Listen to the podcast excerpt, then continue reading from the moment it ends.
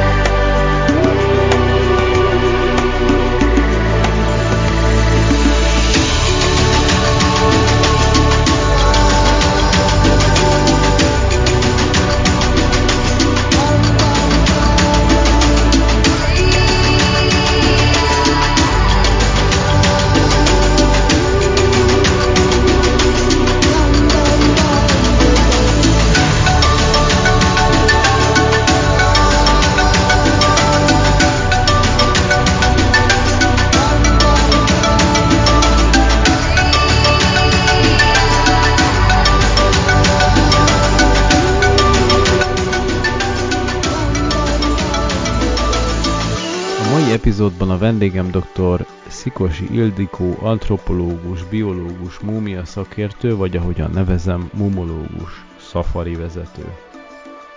Ildikóval való beszélgetés során sok érdekességre fog fényderülni, mint például, hogy a múmia nem csak Egyiptomban van. Sőt, múmiák vannak Magyarországon is. Elmeséli, hogy világra szóló felfedezésnek lehetett a részese, amikor Vácon egy ajtót kinyitva fedeztek fel számos múmiát, amelynek vizsgálatában részt vehetett. Ildikó már a 90-es évek óta kutat, szakértője a csontoknak és a szöveteknek, amiből rengeteg mindent tud megállapítani. Kutatása kapcsán beszél arról, mit jelent az antropológia, de mesél sok más érdekességet, például éppen Vácról, mesél egy apácáról, aki egészen különleges állapotban maradt meg, és mint hogyha bűncselekmény nyomai látszódottak volna rajta. Mit tudott vele kezdeni egy kutató? Erről is mesél nekünk Ildikó. Ám itt nem lesz még vége mindennek. Mesél arról is, hogy miután kényszerből ott kellett hagyja a mumia szakértői pályát, később Afrikába távozott. Sok érdekességről fog itt is beszélni, hogy mi köze van Afrikának a Queenhez, az együtteshez, vagy éppen Bill Gateshez. Mi van a zsiráfnak a különböző levélevésekhez, vagy miért él együtt a zebra és a gnu? Sőt, Ildikóról még egy bogarat is elneveztek, így, ahogy ő mondja magáról, halhatatlanná vált a neve. És mindez nem vicc, hallgassuk tehát Ildikót és az ő életét, kutatását, élményeit.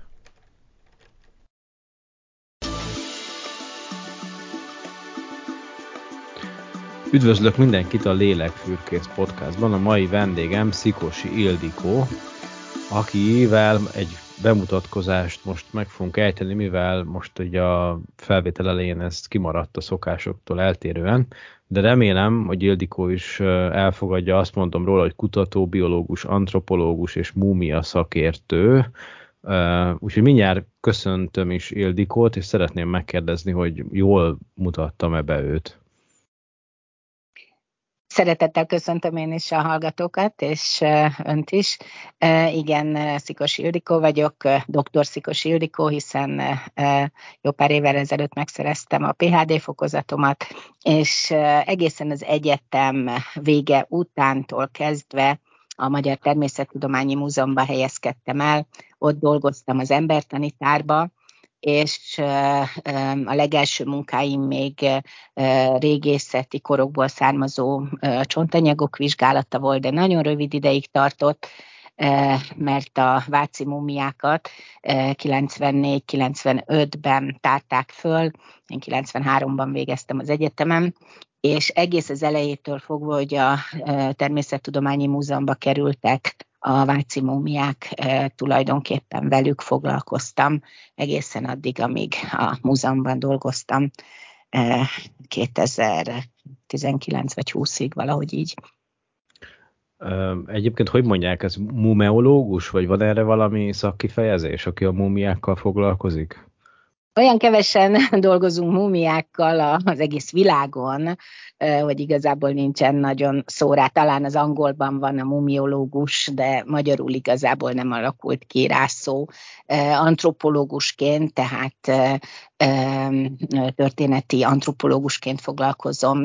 A történeti antropológusok azok, akik régészeti korú emberi maradványokkal foglalkoznak. Ezek ugye általában csontok, hiszen egy régészeti feltárásból több ezer, vagy esetleg néhány száz, vagy több tízezer évvel ezelőtt föltárt emberi maradványokkal a történész antropológus foglalkozik, és ezek a maradványoknak a 99,9%-a csont, tehát a bomlás során csak a legkeményebb állati szövetek, a csontok és a fogak őrződnek meg. Ugye az antropológusok munkája főleg csontokról szól, nagyon-nagyon ritka az, hogy valamilyen körülmény miatt a bomlás leálljon, és így a e, szövetek megőrződjenek. Ha megőrződnek a lágy részek és a szövetek, akkor nevezzük a testet mumiának, ha a csontokon kívül ugye más e, egyéb szövetek is megőrződnek. Na, de mindjárt vissza fogunk térni. Egy gyors kérdésem azért lenne, hogy a gyerekkora milyen volt, hogy a szülőktől esetleg kapott valami olyan indítatást, hogy antropológus lett? Milyen szülői környezet vette körbe? Milyen volt a gyerekkora? Édesapám történész, történész muzeológus, és édesanyám volt az, aki a biológia irányába mm, terelte a figyelmemet. Ő nagyon szerette a természettudományokat, és én is nagyon megkedveltem a biológiát, úgyhogy elég korán eldöntöttem már, hogy a biológiával kapcsolatban szeretnék eh, tovább tanulni majd. Eh, és amikor beadtam a felvételimet a biológus szakra, akkor a történész édesapám zokogott, hogy itt családi hagyományt török eh, meg, de aztán megnyugodott, amikor az egyetemet elvégeztem, és utána bár biológusként, de illetve pontosan biológia, kémia szakot végeztem, de biológusként dolgozva. A Magyar Természettudományi Múzeumba kerültem, úgyhogy én is múzeumba kerültem, így aztán tulajdonképpen hosszú időn keresztül, évtizedeken át azért kollégák is voltunk. És amikor idősebb lett, akkor uh, úgy tudom, hogy az eltére a természettudományi karra jelentkezett. Ott a biológia, kémia szakra, ezt jól tudom? Igen, igen, tehát egyetemre, amikor jelentkeztem, akkor én biológus szerettem volna lenni. A biológus szakra nem vettek föl, így végül biológia, kémia tanárszakon végeztem el a, az egyetemet, ami hát kiderült így mostanság, hogy nagyon praktikus, mert ugye most éppen tanítok, de ugye a tanárszakot is megszereztem, tehát taníthatok is, de tulajdonképpen 27 éven keresztül, amíg a múzeumban dolgoztam, addig biológusként, kutatóbiológusként dolgoztam. Ugye az etológus az, aki az állatokkal foglalkozik, az antropológus, aki az emberekkel. Én nekem nagyon vicces volt, amikor egy interjúban olvastam öntől, hogy a hát nem igazán volt vonzó az az iskolában, az egyetemen, amikor a halakat kellett ijesztegetni, meg a béka fejét levágni, hogy erről egy pár mondatot tudna mondani? Igen, etológus az konkrétan nem csak, hogy állatokkal foglalkozik, hanem az állatoknak a viselkedésével foglalkozik. A biológiának nagyon sok tudományterülettel foglalkozik az állatokkal, és az embertan, vagy antropológia az, amelyik az emberrel, magával az emberrel foglalkozik a biológián belül.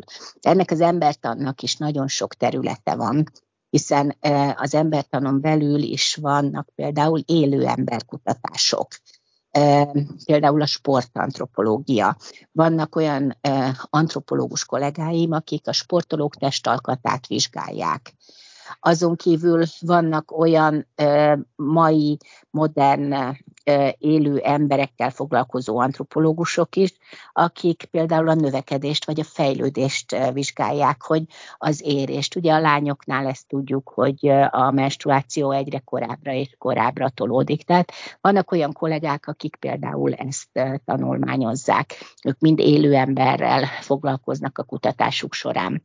A halott emberrel foglalkozó kutatókat is csoportosíthatjuk, mert ugye vannak a nagyon-nagyon régen az ember evolúciója során megtalált leletekkel, emberi vagy az emberi evolúció ö, ö, ö, láncán lévő ö, leletekkel foglalkoznak, azon kívül pedig legfiatalabb halottakkal, akik foglalkoznak, azok ö, a a forensic anthropology, angolul, magyarul pedig őket hívhatjuk.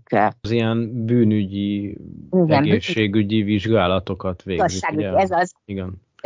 Őket pedig igazságügyi antropológusnak nevezhetjük. Uh-huh. Igen, és vannak ugye az evolúció kutatók, azok a, a, amit az előbb, ugye az evolúció kutatók, akik a, a humán evolúciót vizsgálják, és ezeket a leleteket a, én olvastam a publikációs listájában, hogy volt Maláziában, mert itt szóba jöttek ugye a gyerekek is, hogy vizsgáltak ott, mit kellett ott vizsgálni, vagy az milyen kutatás volt? Na, akkor például élő ember kutatást végeztem, akkor is antropológusként dolgoztam Maláziába, az egyetem után mentem ki egy expedícióra, ahol éjszaka zoológusként rovarokat gyűjtöttünk, hogy minél jobban fölfedezzük a állatvilágát egy esőerdőnek, és nappal pedig iskolákba jártunk el a kollégámmal, és gyerekeket mértük, és itt a, a növekedést és a fejlődést hasonlítottuk össze, hogy a Maláziában élő azonoskorú gyerekeknél és a magyar, illetve a szakirodalomból ismert a világ más lév, részén élő gyerekeknek mennyiben fér el a növekedése és a fejlődése. Hát ez csak egy kis kikacsintás volt, mert ha már ott voltam Maláziában, akkor a professzorom egyben Otto mondta, hogy mindenképp akkor csináljak egy ilyen kutatást, vagy egy ilyen mérést, ami nagyon hasznos a, a élő ember kutatás során. Ja, értem, de akkor a bogarak meg a gyerekek között nincs valami összefüggés itt. Nem volt semmi összefüggés. A bogarak között találtunk új fajt, sokat, van olyan is, amit rólam neveztek el, Na, ez a szikosi féle pattogó bogár, vagy? Igen, pattanó bogár. Pattanó, igen. pattanó. Erről olvastam valahol, igen. Úgyhogy hát tulajdonképpen ennek révén már így halhatatlan vagyok. A, e, ugye mi csak begyűjtjük ilyenkor az expedíción a rovarokat, nem a nagy és látványosakat, mert azokat már úgyis fölfedezték és ismerik fajra, hanem az egészen pici kis fekete pöttyöket, mert azok között jó eséllyel lehet még új fajt találni és ugye a nagy szabású erdőírtások miatt elég félő, hogy ezek kihalnak, és minden fajnak azért megvan a szerepe a bioszférában, az ökológiai egyensúlyban, tehát nem nagyon rossz, hogy ezek a fajok sokszor azelőtt eltűnnek, hogy felfedeznénk őket. Úgyhogy igen, éjszaka bogarázgattam, rovarázgattam, nem csak bogarakat, lepkéket, poloskákat, sőt, denevéreket is fogtunk, és nappal meg a nagyon-nagyon aranyos kis maláj gyerekeket mértük, hát ez egy, ez egy külön élmény volt, olyan szeretettel jöttek oda, és bújtak az ölünkbe, nagyon jó, jó volt ez a munka, szép emlék. Hát ezek után félek mondani, de hogy a, a holtak felé fordult, Sokak számára még egy csontváz is ijesztő, pláne, hogyha arról rothad le a hús, meg hát nem tudom, ugye ahol még nem teljesen tűnt el ez a szövet, a bőrszövet róluk, mert a múmiáknál erről van szó, ha jól tudom. Itt egy pillanatra talán ki is térhetünk Vácra, mert azt hiszem ez volt a, a csúcspontja annak, hogy mit, mit is, mi is történt ott Vácon, hol is, és mi, miért van nagy szenzáció ez a feltárás. Igen, tehát a csontok és a mumiák tagadhatatlan eltérőek. A csontokat a kutatók hajlamosak inkább tárgyszerűsíteni, tárgyként kezelni.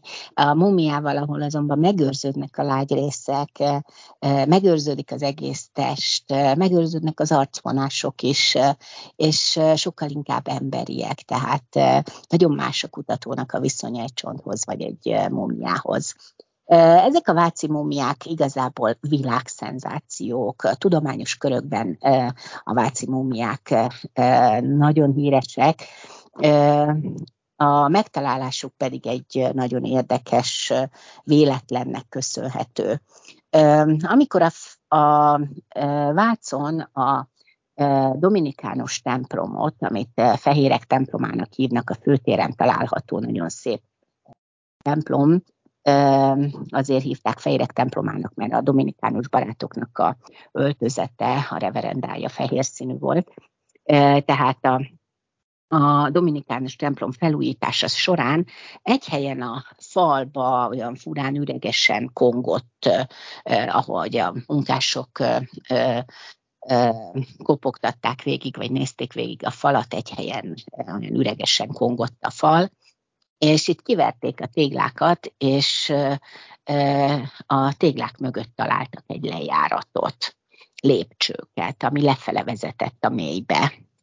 Hát értesítették Závec atyát, aki akkor ott szolgált a templomban, és ugye akkor még nem volt mobiltelefon, hanem egy zseblámpával mentek lefele ezen a pókhálós lépcsőn, és néhány lépcsőfok után leértek a templom alatti kriptába a rég elfeledett templom alatti kriptába. Hát ugye izgalmas dolog megtalálni egy elfeledett kriptát, de amikor kinyitották a koporsókat, akkor jött a második meglepetés, és itt már a koporsókat a Tragor Ignác Múzeum munkatársait értesítve már a szakértők jöttek és nyitották ki, és nem csontokat találtak benne, ahogy ezt remélték, vagy gondolták, hanem a koporsókban mumifikálódott, az e, egykor élt váci lakosok mumifikálódott maradványai voltak. Hm, tehát nem is a szerzetesek, hanem, hanem civil polgároknak a holtestei. Is, de civileknek is, tehát vegyesen voltak egyházi személyek és világi személyek. És ezt hogy kell elképzelni, mennyire voltak épek még? Tehát, hogy nagyon csúnyán ilyenkor a, a mumifikálódott holtestek, vagy, vagy még eléggé felismerhetőek? A, a, abszolút felismerhetőek, de nagyon változó. Mindjárt elmondom, hogy mitől függött ez, hogy milyen, milyen állapotú, csak szeretném elmondani, hogy azért nem annyira rondák a mumiák, ahogy így a szavaiból kiveszem. Például a mikor kiállítást csináltunk, hogy bemutassuk ezt az egész feltárást, meg hogy mit mesélnek, mit tanítanak nekünk a Váci mumiák, akkor az első mumiaként a látogatóknak egy fiatal asszony mumiáját mutattuk be, aki mi magunk is uh, uh, Csipke Rózsikának hívtunk, uh, ugyanis annyira gyönyörűek az arcvonásai, még mumiaként is látszódik, hogy egy, egy, egy gyönyörűséges fiatal nő egyébként sajnos gyermekszülésben vesztette az életét.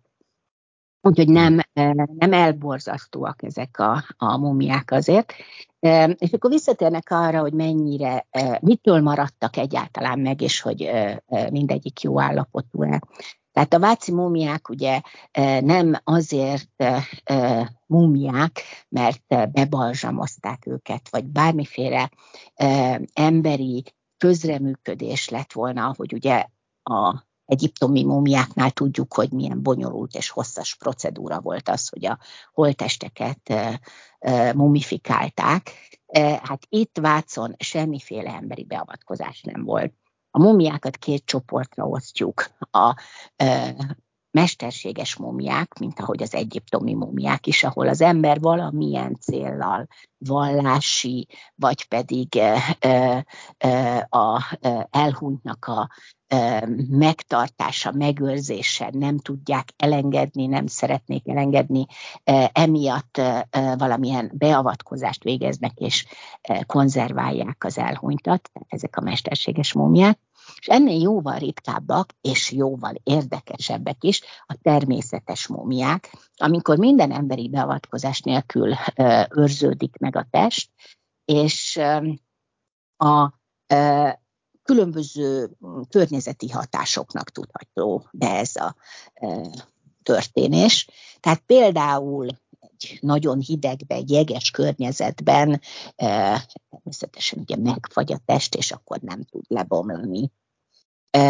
A leghíresebb ilyen jégmúmia ötci, amiről talán a hallgatók is már hallottak, ami ugye Bolzánokban látható most, aki egy részkori vadász volt, és egy gletszer takarta be a testét, miután a vállánál nyillal meglőtték, és elvérzett ebbe a, ennek a lövésnek a következtében.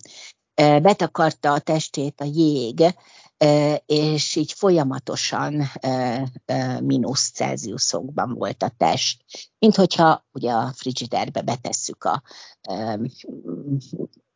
közérbe vásárolt csirke mellett, ugye az is akkor megfagy és megőrződik, megmarad, nem bomlik le.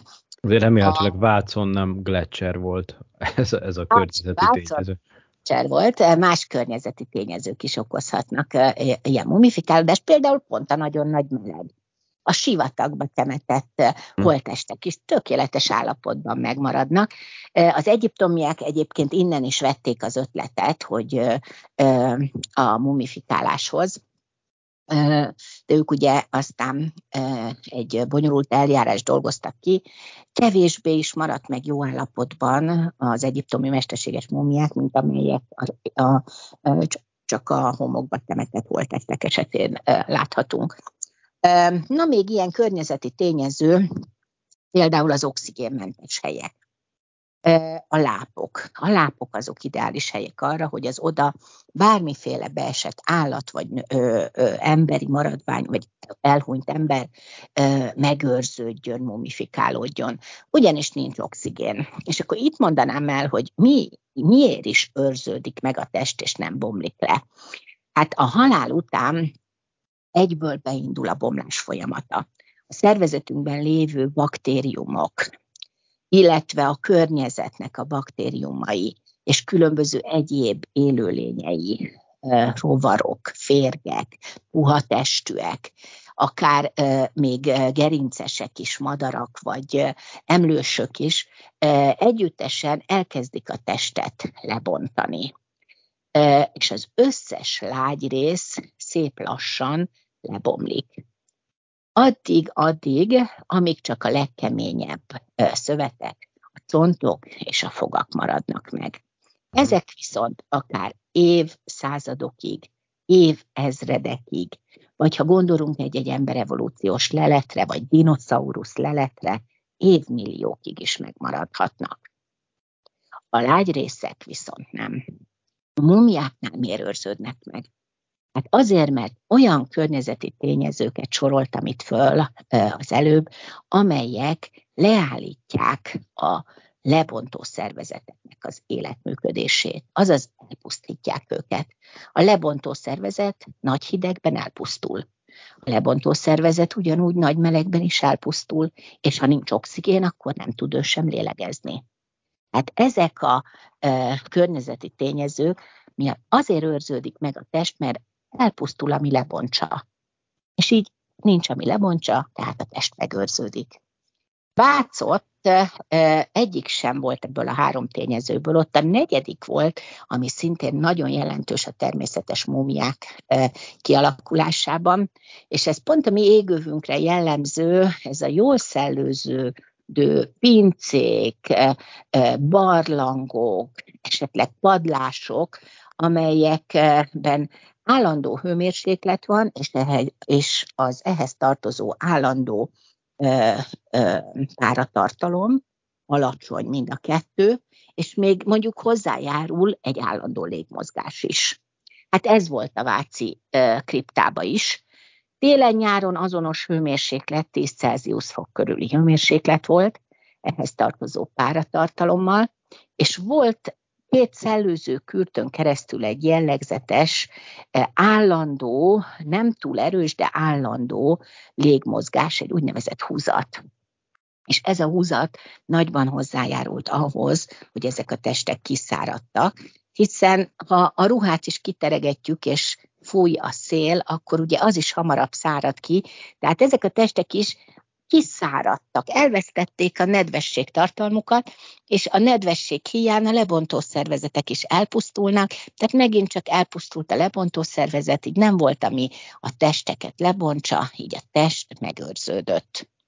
Azt olvastam, hogy a testek alá fenyőfa forgácsot raktak, ami felszívta a testnedveket, tehát ez is ez igaz, igen. hogy így van? Ez uh-huh. igen, így van, és ez is besegített egészen biztosan a, a, a mumifikálódásba, hiszen a fenyőnek, a fenyőgyantának van egy enyhe antibakteriális hatása, tehát itt mondhatjuk azt, hogy sok tényező össze, függ, összejátszása, együttjátszása eredményezte azt, hogy, hogy ezek a testek megőrzöttek. És hogy mennyire fontos volt ez a húzat, vagy ennek a húzatnak való kitettség, ez mutatja azt, hogy azokban a koporsókban őrzöttek meg jobban a testek, amelyek ennek a húzatnak kitettebb helyeken voltak. Tehát a magasabb pozícióban lévő koporsók. És azok a koporsók, amik a nedvesebb föld vagy fal közeli pozícióban voltak, ott a bomlás előre haladottabb volt. Vagy volt, hogy teljesen végbe is ment, és csak csontokat találtunk. Vagy volt egy olyan koporsó, amit lábbal befortak a falhoz, és lábfejtől térdig lebomlott, csontok voltak, tértől fejig pedig teljesen épségben megmaradt a test. Arról mit gondol, hogy ugye a katolikusok, amikor szentjavatnak valakit, az egyik érv, még hogyha a kiterjesztett érvek között is van csupán, hogy megmarad valaki ilyen épállapotban. Tehát, hogy lehet-e mögött valami, ami túlmutat a természettudományon, vagy ez inkább csak egy a hitvilágnak az egyik ö, szépsége? Hát ugye azt a feltámadásnál ugye arra várunk, ugye, hogy mindenki feltámadjon, és hát ahhoz ugye meg kéne őrződni mindenkinek a testének, de hát ez nem történik meg, ugye mindenki lebomlik, vagy legalábbis 99,9%-ban lebomlik. Hogy ez a, itt a Váci kriptából előkerült 264 múmia mumifikálódásába van-e valami természet fölötti hatás, Hát én biológusként meg kell mondjam, ateista vagyok, én, én azt gondoltam, hogy ugye ez itt teljesen a körülményeknek az összejátszása, de meg kell mondjam, 27 évig kutattam ezeket a mumiákat, ami nem kis idő. Ez alatt a 27 év alatt ezeknek a mumiáknak megismerkedtem az élettörténetével, az ővékével, összeraktuk a családokat, családjaiknak az élettörténetét, a betegségeiket. Sokszor ö, ö, egészen ö, személyes dolgokra is ö, ö, tudtunk információt találni. Sokszor olyan dolgokat mondtak el nekünk, vagy olyan dolgokat tudtunk meg a tudomány eszközeivel vel ezekről az egykor élt emberekről, hogy magunk is meglepődtünk. És bizony így utólag azt mondom, hogy valahogy azt érzem, hogy nem véletlen, hogy ez a 264 ember megőrződött, mert ők valahogy el szeretnék mondani nekünk a történeteiket, hogy tanuljunk belőle. Mert bizony olyan történetekkel, olyan élettörténetekkel találkoztunk, amelyek, amelyeket nagyon jó lenne, ha minél többen megismernének. Ezért is csináltunk mi rengeteg sok kiállítást, ismeretterjesztő előadásokat, hogy ezekkel a történetekkel ne csak ez a néhány kutató ismerkedjen meg, aki angolul egy konferencián előadja, vagy egy magas impactfaktoros tudományos cikkben angolul leírja, hanem hogy, hogy az emberek is ismerjék meg ezeket a történeteket. Három nagyszabású mumia kiállítást csináltunk, ahol a váci mumiákat mind bemutattuk. Az egyik kiállítás ezek közül csak a váci mumiákról szólt. És és itt mutattuk be, hogy miket tudunk a tudomány eszközeivel kideríteni ezekről az egykor élt emberekről. Olyan egyéni tragédiák és, és családtragédiák rajzolódtak ki, hogy milyen volt az élet akkor még például, amikor nem volt antibiotikum, amikor ö, nem voltak oltások a gyermekbetegségek ellen. És ö, a, ahogy említettem, ugye egyházi személyek, de világi személyek is temetkeztek ide a kriptába. Több család is temetkezett. Egyik családnál, az Orlovi családnál hat gyermek született. És mind a hat kora kisgyermekkorban meghalt. Ez borzasztó tragédia. Képzeljük el ezt a családot, hogy, hogy, hogy azt az anyát, aki végül is 37 évesen ő maga is meghalt, de addigra már eltemette hat gyermekét, majd a férjét. Azt lehet tudni, hogy milyen betegségbe haltak meg? A gyermekek? A gyermekek. Mhm, pontosan nem ö, ö, tudjuk megmondani, de valamilyen lázaskor a gyermekkori kisbetegség vitte el őket. Például az egyik kisgyerek nagyon jó állapotban megmaradt, és púfi arcocskájuk és húsos kisbaba, ami azt mutatja, hogy valami nagyon hirtelen betegség vihette el, mert a gyerekek nagyon gyorsan elvesztik a, a súlyukat, ha megbetegednek. Tehát biztos, hogy valami nagyon magas lázzal járó hirtelen ö, ö, halál lehetett, ami végzett vele.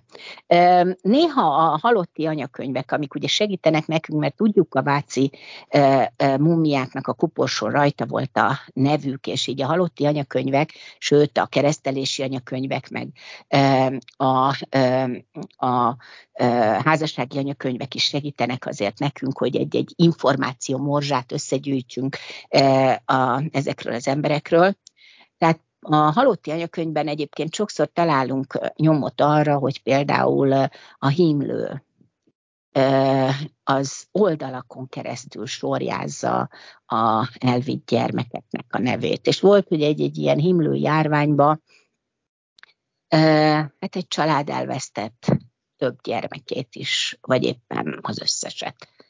Úgyhogy ezek nagyon megrázóak, amikor az ember így oldalakon keresztül ezzel szembesül a, a, a halotti anyakönyvben.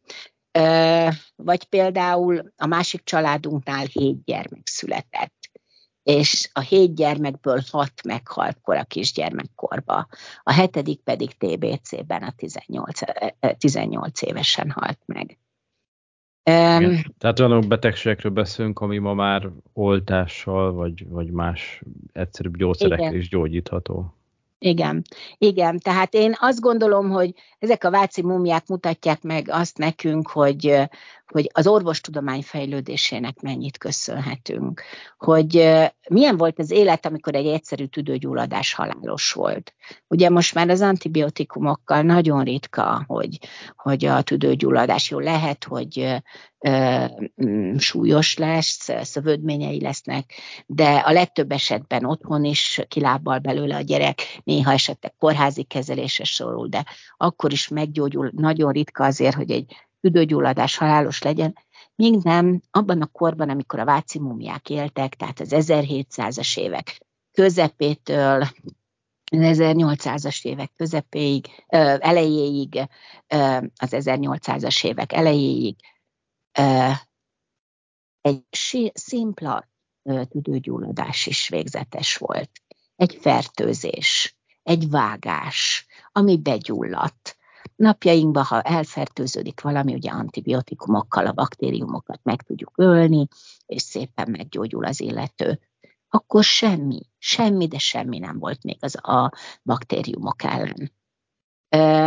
és itt kapcsolódnék még egy icipicit ahhoz, hogy e, sajnos nem helyesen szedjük napjainkban ezeket az antibiotikumokat, mert e, sokan nem szeretik ugye sem az oltást, nem szeretik nem a gyógyszereket se szeretnek szedni, de ha valaki az antibiotikum kúrát nem szedi végig, akkor e, a, lehet, hogy a benne lévő 15 billiárd baktériumból 14,5 billiárd elpusztul, de mivel nem szedi végig a kúrát, valamennyi életbe marad. És ezek a baktériumok kialakítják már azzal az antibiotikummal szembeni rezisztenciát. És ha ezt a baktériumok aztán a már úgymond meggyógyult valaki, mégis ráköhögi ezeket a baktériumokat valakire, és az megbetegedik, ott már az a adott antibiotikum nem fog használni, hiszen azok a baktériumok már védettek ellene. Egy másik antibiotikummal kell kezelni, hogy ö, ö, meg tudjuk ölni a baktériumokat. És ha az az ember se szedi végig a kúrát, akkor már olyan baktériumokat teremtünk, amelyik A meg B antibiotikummal szemben is már rezisztensek. És így könnyen belátható, hogy eljutunk oda, ahol sajnos most tart a társadalmunk, hogy vannak olyan baktériumok, amelyek az általunk ismert antibiotikumok ellen mind, mindegyik ellen rezisztens.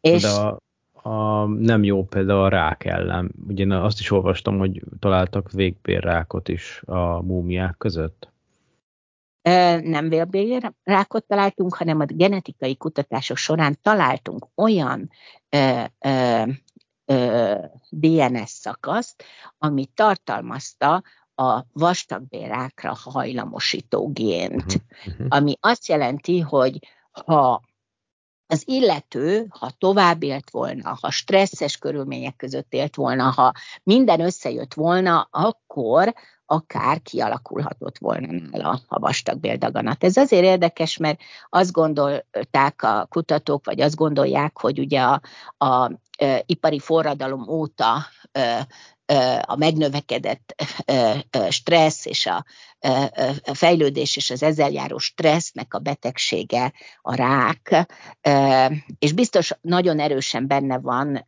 az emberi szervezetet ért stressz a kialakításában, az, hogy a betegség kialakul-e, vagy ahogy ezt orvosilag mondják, manifestálódik, de de nem csak a mai kor betegsége a rák, hanem bizony történeti csontleleteken is, és a múmiáknál is kimutattunk már rákra hajlamosító gént, ami azt jelenti, hogy ott is már jelen volt, csak az illetőnél nem alakult ki, vagy azért, mert rövidebb ideig élt, vagy pedig azért, mert nem érte életébe annyi stressz, mint mondjuk ugye egy mai ember. De ahogy mondjuk ugye például a jégkorszak stressze, ugye az a kartfogú tigris volt, attól féltek az emberek. Hát napjainknak meg a kartfogú tigrise, az pedig a, a mindennapos stressz az életünkben. Ugye itt szóba kerültek a gyerekek. Én azt is olvastam, hogy találtak egy apácát is, akinek ki volt vágva a szíve. Erről Igen, lehet hát valamit tudni? Ilyen történeteket találtunk, amelyek mind-mind erre készítettek minket, hogy ugye ezt megismertessük a, a nagy közönséggel is, tehát nem csak ilyen szomorú családtörténetek, amik ugye azért felhívják a figyelmet arra, hogy hogy mégiscsak hasznosak ezek az oltások, mert ezek nélkül hát bizony borzalmas volt az élet, egy anya számára egymás után vesztette el a gyermekeit, de olyan történetekkel is találkoztunk, ami egészen meghökkentett minket, így például a apáca, az egyik apácanőnk, akinek a melkasán egy nagy vágott seb volt, és amikor elvittük CT-re, mert az volt a gyanunk, hogy esetleg hiányozhat a szíve, hogy ez a lyuk azért van a melkasán, mert kivágták a szívét, akkor ez a radiológiai vizsgálat igazolta a feltevésünket, hogy igen, tényleg hiányzik a szíve, a, a, a páca nőnek a halála után ez egyértelmű volt, de a halála után eltávolították a szívét. És ugye akkor ott álltunk, hogy na de mégis ki? És miért vágja ki egy apáca szívét? Hosszas kutatómunka volt. Itt orvostörténészeket is bevontunk a munkába, levéltárosokat is, hogy kiderítsük, hogy mi lehet az oka annak, hogy egy apácának kivágják a szívét. Különböző elméleteket ö, ö, ö, találtunk. Volt olyan elmélet is, ami szerint azért hiányozhatott a szív, mert akkoriban még nem tudták pontosan diagnosztizálni a halált bizonyos kómás betegségeket, vagy kómás állapotokat halálnak gondoltak. Nem tudták elkülöníteni azt, ha valaki kómában van, vagy halott. És ugye akkoriban a hűtés hiánya miatt gyors temetkezés volt a szokás, volt, hogy meghalt az illető, és már másnap eltemették, bizony előfordult, hogy valakit élve temettek el. Ezt nevezik ugye tetsz halálnak, hogy halottnak tűnik, de valójában nem halott az illető. És előfordultak olyan esetek, hogy eltemettek valakit, aki, aki valójában még élt. Hogy ez igenis jellemző volt erre a korra, Mixát Kálmán népszerű könyvéből, a Szentpéter esernyőjéből látunk rá példát, ahol ugye úgy kezdődik a könyv, hogy viszik a halottat a koporsóvivők, az egyik őjük megbotlik, elesik, elejtik a koporsót, a koporsó széttörik, és a halott fölül a koporsóban. Ha Mixát ezt beleírta a könyvébe, akkor ez annak a kornak igenis jellemző eseménye lehetett. Ha nem is volt gyakori, de egész biztos, hogy egy-egy ilyen esetnek olyan nagy híre ment, hogy az emberek bizony féltek ettől, hogy őket esetleg élve eltemetnék. Volt, aki azt kérte a végrendeletébe, hogy ha azt gondoljátok rólam, hogy halott vagyok, akkor szúrjátok át a szívemet egy tűvel, vagy vágjátok ki a szívemet. Mit is kértek ezzel? Inkább öljetek meg, mint sem, hogy élve temessetek el, a, és a föld alatt érjek magamhoz. Hát nagyon jogos, én is ezt kérném, meg kell mondjam. Úgyhogy esetleg ez volt a feltételezés, hogy talán az apácanő is félt az élve eltemetéstől. Azonban itt a kutatások során egy másik valószínű magyarázatot találtunk, és ez nem volt más, mint az, hogy akkoriban még nem volt megoldott a holtestek szállítása, hiszen nem volt még hűtés. És ezért a holtesteket ott temették el, ahol az illető meghalt, de a szívét azt kivágták, és azt hazavitték a szülőföldjére, és azt a szülőföldön temették el. Úgyhogy valószínűleg itt is ez történt, ugyanis ez az apácanő Pozsonyban szolgált, Clarissa apáca volt, és ez pont akkor történt, amikor második József egy rendeletben nagyon sok rendházat megszüntetett, és ezért az apácák és a, a szerzetesek keresztül karsul gyalogoltak Magyarországon, és mindenki tért haza a rendházból a szülőföldjére. Valószínűleg Sándor Teréziának is hazafelé Váconát vezetett az útja. Ő nagyon előre haladott tuberkulózisban szenvedett, úgyhogy véletlen Pozsonytól Vácig gyalog tette meg az utat, nem nagyon vették föl ekkor a szerzeteseket, apácákat, talán egy-egy rövidebb, hosszabb időig egy-egy lovaskocsin utazhattak, de nagyon megterhelte a szervezetét ez a utazás, és ő innen már nem tudta tovább folytatni az útját. Valószínűleg szerzetes társnője, akivel hazafele gyalogolhatott, ő volt az, aki aztán a szívet tovább vitte és hazavitte Sándor Terézia szülőföldjére, amit sajnos nem tudunk, hogy pontosan hol lehetett.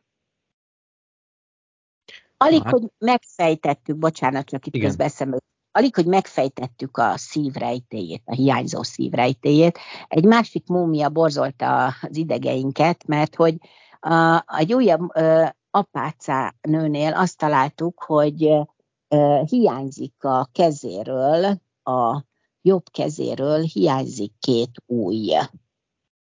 Le van vágva ez a két új, méghozzá elég brutális módon. Egyértelmű volt ez is, hogy a halál után történt, de ilyen nyiszatolással, vágásokkal, vagdosásokkal, több vágásnyom volt egymás mellett.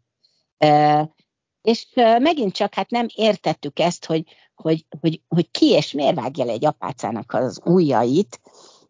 Ráadásul a lábnál volt, az apácanő lábánál volt egy kis csomag masnival átkötve, a koporsóba helyezve, és amikor ezt a kis csomagot kinyitották a feltárók, hát ebben megtalálták a hiányzó két ujjat. Hm. Úgyhogy ez meg egy újabb rejtély volt, hogy mi is történhetett itt.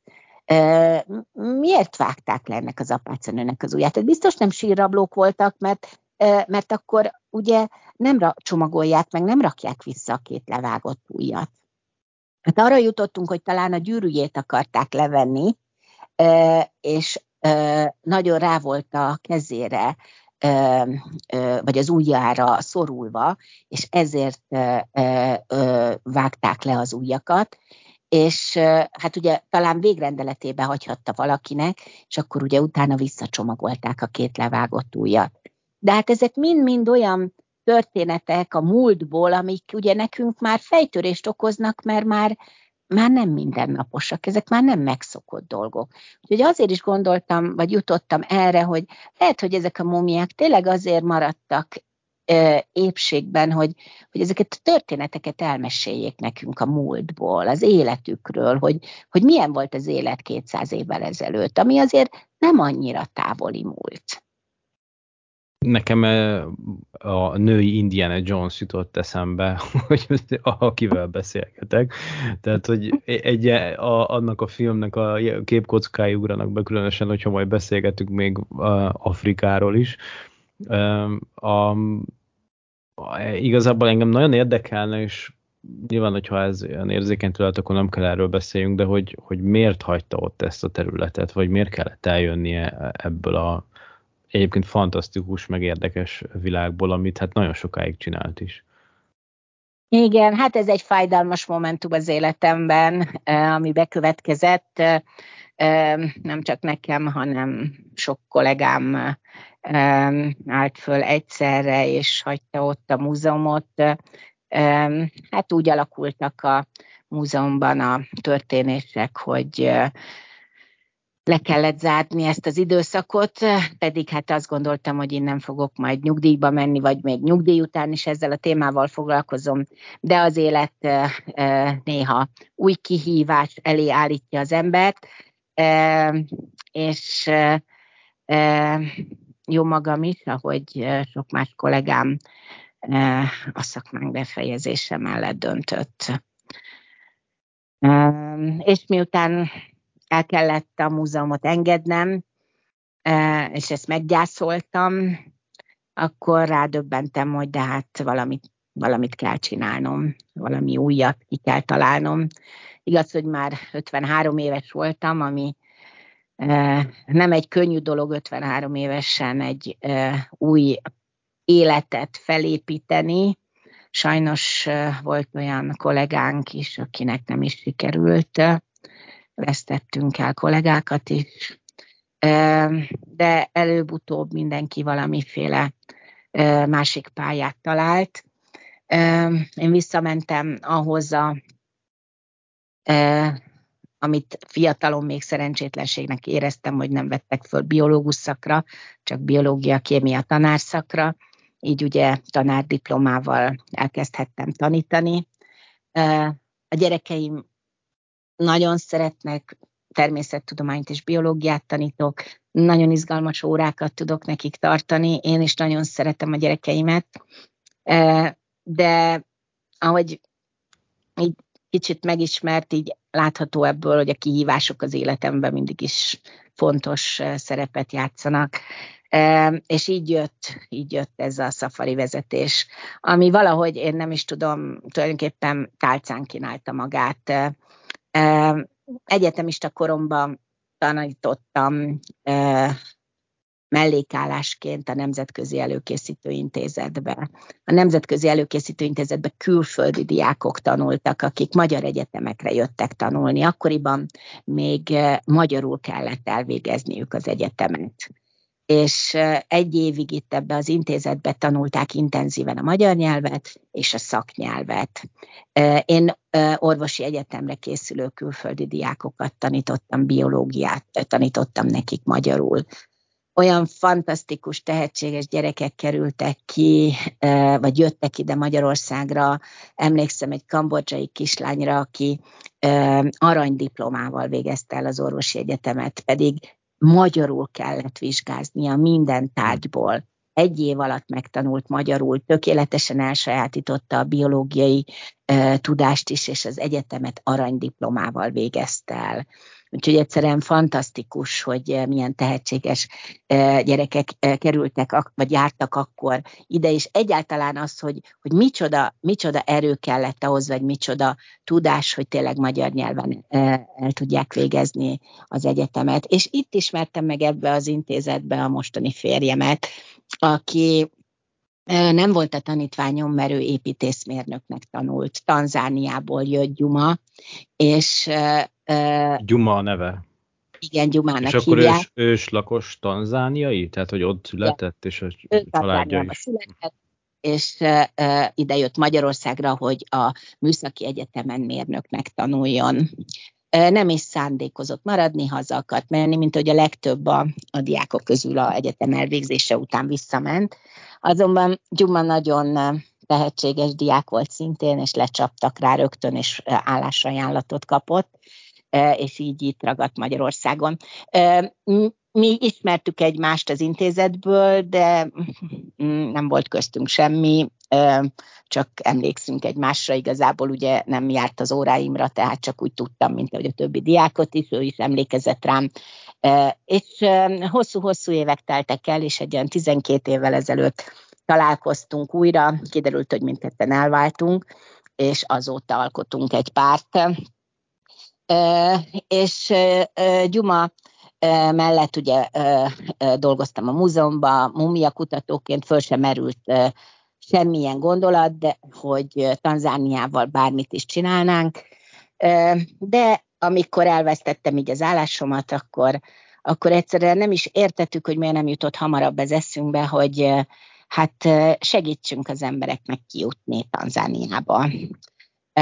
A család kint utazásszervezéssel foglalkozik, a család egy része, és mi összekötöttük a, a, Magyarországon az érdeklődőket az utazásszervezőkkel, és ráadásul én mindig meséltem Tanzániáról, a, van egy Facebook csoportom, az a neve, hogy Szerelmem Tanzánia, nagyon sok most már 3500 körüli követőm van, és nagyon szeretik a, a, a követők hallgatni, amikor megosztok valami érdekességet Tanzániáról, az állatvilágról, vagy éppen az életről, ami, a, ahogy ott hogy zajlik. És a, a követők vetették föl, hogy menjek egyszer már el velük, és, és, és akkor ott helyben a meséljek az állatokról, mert egy szafarin sokszor, aki nem tud angolul, az csak azt látja, hogy itt a zebra, ott a zsiráf, jól van, ennyi. Én meg ugye órákig mesélek a zsiráfoknak az életéről, a táplálkozásáról, hogy az akácia hogyan védekezik az ellen, hogy a zsiráf ne, lege, ne legelje le az összes levelet, hogy termel egy olyan anyagot, amit a levegőbe juttat, és akkor azt a az az anyag keserűvé teszi a levelet, és plusz ez az anyag, ahogy így a levegőbe kerül, eljut a többi akáciához is, akik veszik ezt a kémiai jelet, és ők is elkezdik termelni ezt a keserű anyagot. Úgyhogy a zsiráfnak messzebbre kell mennie, abba kell hagynia az evést, mert már nem lesz jó íze a levélnek, sőt a mellette lévő fának, meg az amellett lévőnek se lesz jó íze, tehát el kell mennie jóval távolabbra, hogy ismét olyan leveleket tudjon enni, ami már nem keserű. Tehát bizonyos Úgy, értelemben üzennek egymásnak a növények, hogy figyeljen a zsiráf. Igen, igen. És ilyeneket egy szafari során, amikor valaki elszalad, kint van mondjuk Zanzibáron, és akkor elmegy egy egynapos szafarira, hát jó lát zsiráfot, zebrát, oroszlánt, kipipálja, de ugye ilyen, ilyen érdekes információkat nem tudnak meg. Én meg folyamatosan ilyen és ehhez hasonló történetekkel ket mesélek a, az utasoknak, és akkor így ők találták ki, hogy mm, menjek már én is velük, és meséljek az út során. Úgyhogy így lettem safari vezető Tanzániába, és most már ez annyira beindult ez a dolog, hogy évente kétszer-háromszor utazom ki egy csoporttal, amit a kinti rokonok megszervezik a programot, én pedig a szafari során mesélek az embereknek részben. Ez nagyon nagy könnyebbség azoknak, akik nem tudnak jól angolul, mert ugye magyarul mesélek. Másrészt meg ugye már annyira ismerek mindent Tanzániába, hogy biztonságot is jelent az, hogy ugye szuahélül is már úgy, ahogy tudok, hogy, hogy mindig tudom kezelni a szituációkat, meg, meg tudok mesélni az életről is, a Tanzániáról, amit ugye tapasztaltam sokszor a kintléteim során. Úgyhogy így ez lett a másodállásom az iskola mellett, hogy a téli szünetbe, meg a nyári szünetbe is csoportokat vezetek szafarira, és mesélek, mesélek az állatokról, mint biológus, ugye, amennyit, amit tudtam. És hát engem mindig is az állatok érdekeltek a biológiával, és pont ezért nem szerettem volna ugye olyan területére menni a biológiának, ahol állatokat kell ölni, és ezért találtam meg az embertant, mert ott aztán garantáltan senkit nem kell megöljek. Csak ilyen rövid kérdésem van, hogy mert ezekről biztos, hogy van tudomás, hogy a Freddie Mercurynek mi köze van Tanzániához? Hát ő ott született, Zanzibáron. Hát szerintem ezt sokan nem tudják. Igen, Zanzibáron született. Zanzibár Tanzánia része. Sokan azt gondolják, hogy nem tartozik Tanzániához, de Tanzánia rész, tartozik, Tanzánia része, és Zanzibár Tanzánia melletti sziget, ahol Freddie Mercury is született. Sőt, amikor Zanzibára megyünk, mert a szafari során egy hetet szafarizunk, a nemzeti parkokban a legizgalmasabb nemzeti parkokat keressük föl, mint a Szerengetit, vagy a Gorongorót, ami egy három millió évvel ezelőtt kitört vulkánnak a kalderája, és miután a szafari utunk véget ér, akkor elmegyünk egy hétre Zanzibára, ahol szintén mindenféle programokon veszünk részt, majd a végén van egy kis láblógatás a tengerbe, és ezeken a programoknak az egyike az, hogy meglátogatjuk Freddie Mercury-nak is a házát, aki ott Zanzibár óvárosában, Stone Townban született egy kereskedő család gyermekeként, és hát innen került, aztán indult, innen indult aztán el ugye a karrierje, úgyhogy ott mindig el is szoktuk valamelyik slágerét énekelni, amit egy De jó. csoport ismer vagy kedvel, úgyhogy Freddie Mercury-t nem lehet kihagyni. Igen, bár tegyük hozzá, hogy indiai származások voltak a szülei. Igen, igen. Zanzibáron nagyon sok különböző nemzet és náció ér, tehát itt a, az ománi szultanátus uralkodott, vagy a, a, a fennhatóság alatt volt ez a sziget. Sokan a szárazföldről e, e, kerültek át Zanzibárra, Tanzániából, akkor azt még Tanganyikának hívták, illetve vol, nagyon sok arab kereskedő érkezett, és sokan érkeztek Indiából is, tehát elég e, vegyes a lakossága. E, viszont e, míg Tanzániában, egész Tanzániára nézve a fővallása e, e, keresztény vallás, a római katolikus, addig Zanzibáron, ezen a szigeten a 99%-ban Mohamedán a vallás. Tehát azok a turisták, akik Zanzibára utaznak, ott bizony néhány apróbb szabályt be kell tartani, öltözködést illetően nem lehet a vállat láttatni egy kendővel, vagy egy olyan ruhával kell öltözni, ami ezt eltakarja, és a mini szoknya, sőt a férfiaknál a sort sem megengedett, egy térdet mindenképp takaró szoknyanadrág az, ami elvárt. És de ha ezeket az apróbb szabályokat betartjuk, akkor fantasztikus élmény vár az utazókra, akik Zanzibárra látogatnak. De akkor mondjuk el azt is, hogy ugye ők milyen békében élnek. Tehát, hogy Tanzániában a keresztény és a muszlim lakosság feltűnően nagy békességben él. Igen, ha hihetetlen, erre csak egy példát szeretnék elmondani, hogy egyszer a férjemmel e, mentünk el egy templom mellett, egy kicsi templom mellett, e, én nem is vettem észre, hogy templom, ő mondta, hogy ez egy templom. És kérdeztem tőle, hogy hát de milyen templom. És csodálkozva nézett így vissza rám, hogy hát hogy, hogy milyen templom. Hát amilyen szertartást éppen tartanak. Hm. És én a, azt hiszem, hogy ez a legszebb dolog, amit az ember hallhat, hogy tényleg olyan szinten ö, ö, békében élnek Tanzániában a ö, különböző vallások, és ennek az a magyarázata, hogy Tanzániában a sokkal fontosabb a törzsi hovatartozás, mint a vallás a törzsekhez ilyen meg olyan hittérítők is érkeztek.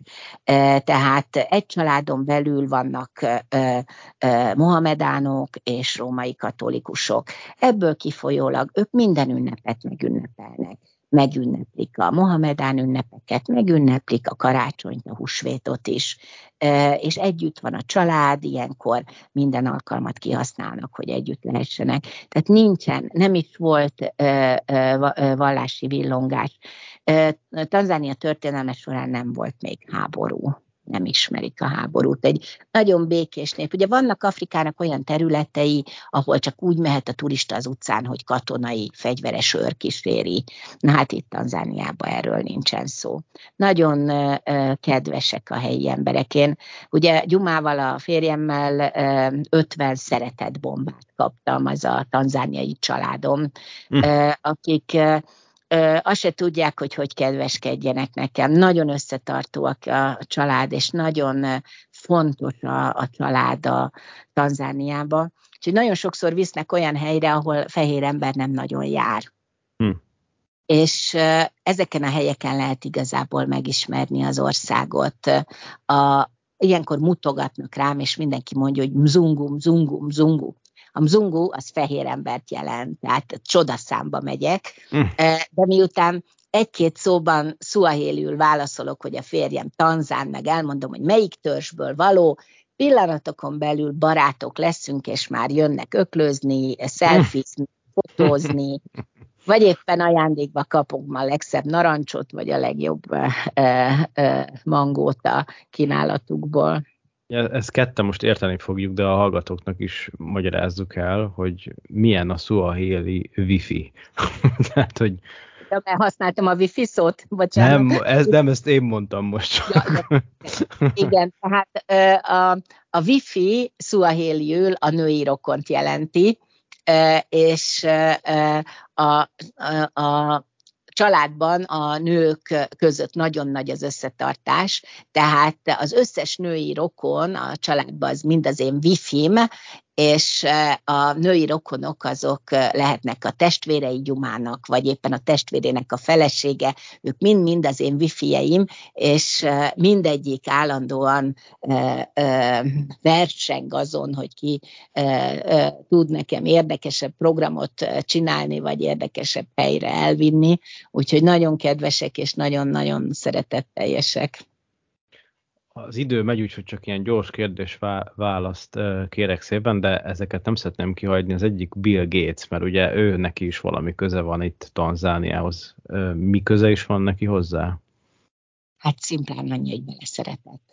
Pontosabban Zanzibárba szeretett bele, olyannyira, hogy Zanzibár mellett egy icipici sziget Bill Gates tulajdona. Ez a Nemba szigete, ahol egy szállodát is épített Bill Gates, egy luxus szállodát, 1000 dollár vagy 1200 dollár éjszakánként ott megszállni. Hát szinte ingyen van. Igen, igen, ezen után dobják és ez a sziget Bill Gates tulajdonában van, és nem is lehet csak a környezetében lévő koralzátonyokig a hajókkal elmenni, ott szoktunk egyébként buvárkodni a turistákkal, mert gyönyörű, szépséges koralzátony van a sziget körül, de hát Zanzibár körül több helyen is de például kikötni és kimenni a szigetre nem lehet, mert akkor a biztonsági őrök megjelennek, ugye, az Bill Gates területe. Úgyhogy... vannak.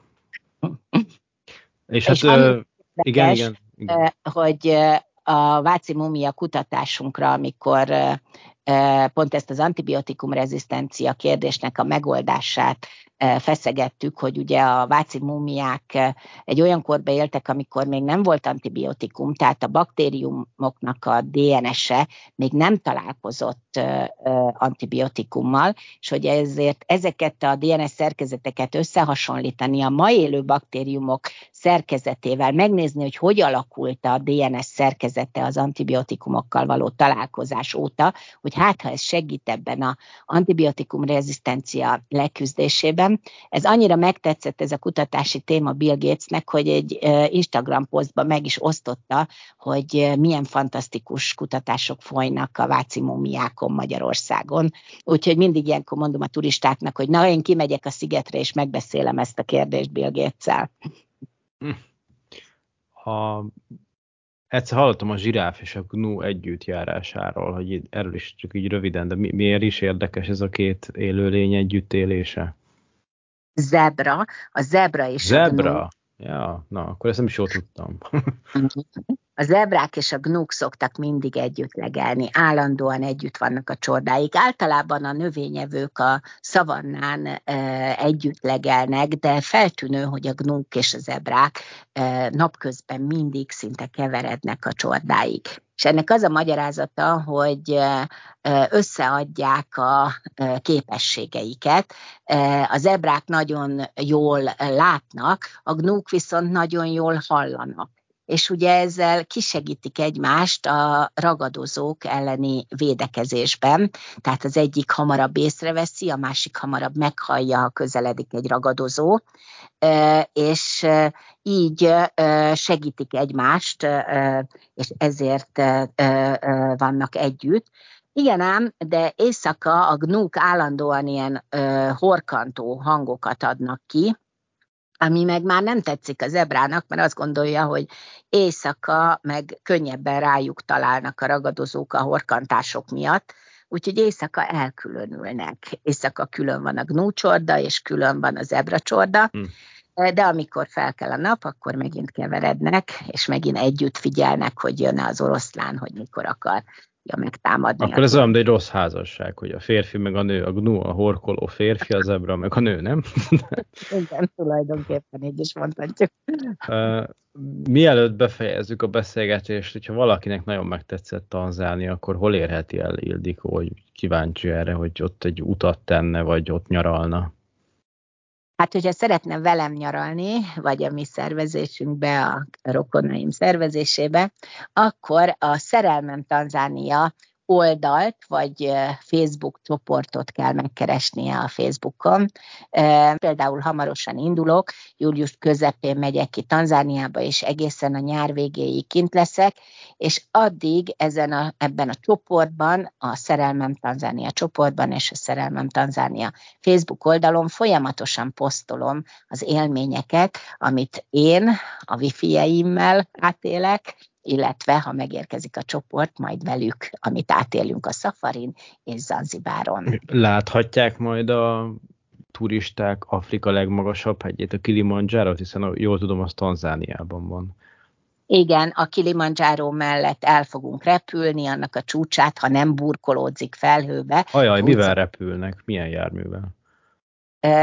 Belföldi járatokkal uh-huh. repülünk Tanzánián belül, tehát Európa és Tanzánia között nemzetközi járatokkal, és Tanzánián belül belföldi járatokkal. Van, amikor ezek elég nagy járatok, de van, amikor kis kávédarálóval megyünk, meg kell mondani, hogy a turisták a kávédarálókat kedvelik jobban, nagyon szeretik, agyba főbe fényképezik, amikor egy olyan kávédarálóval mentünk egyszer, hogy azt hittük a elől lévő ajtóra, hogy az a WC, és aztán kilépett belőle a kapitány. hanem a pilóta fülke. De, de biztos, hogy most tömegestől fognak jelentkezni. Nem, nagy, já, nagyobb járatokkal szoktunk menni, ezt akkor direkt választottuk ezt a kicsit, és tehát ezt, ezt azért el lehet kerülni, ha valaki fél a repülőktől, rendes nagy járatok, hiszen Tanzánia Európa méretű. Tehát igen, uh, a térképen nem is gondolná az ember. Nem gondolnánk, hogy ugye eleve torzít, ahogy ugye gömbé formálják a, a, a, a síkot, a földgömbön nem is tűnik föl, hogy jóval nagyobb Afrika, mint mint valójában, tehát csak Zanzibártól a Kilimanjároig utazni, az másfél óra, olyan, mint hogyha Budapesttől Londonba repülnénk. Tehát itt rendes, nagyméretű járatok megyünk, Boeing vagy Airbus. Nagyon érdekes beszélgetés volt, köszönöm szépen Ildikó. Nem tudom, hogy nevezzem, mumológus, Afrika kutató, női Indiana Jones, mit írhatok majd a neve mögé? Bármit. Bármit. vagy valami, valamit kiokoskodom, ami, ami hivatalos és, és komoly lesz. Nagyon szépen köszönöm, nagyon sok erőt kívánok a szervezéshez, Tanzániához, és hát nem tudom, hogy pontosan mi is a jó kívánság, de hogy hát remélem egyszer találkozik egy múmiával Tanzániában, és lesz egy magyar kutatónk, akinek a kisújában van ez a tudomány, és valami abból is ki fog sülni. Én is nagyon köszönöm, és a jó kívánságokat is, és köszönöm a riportot. Viszont hallásra. Viszont hallásra. Köszönöm.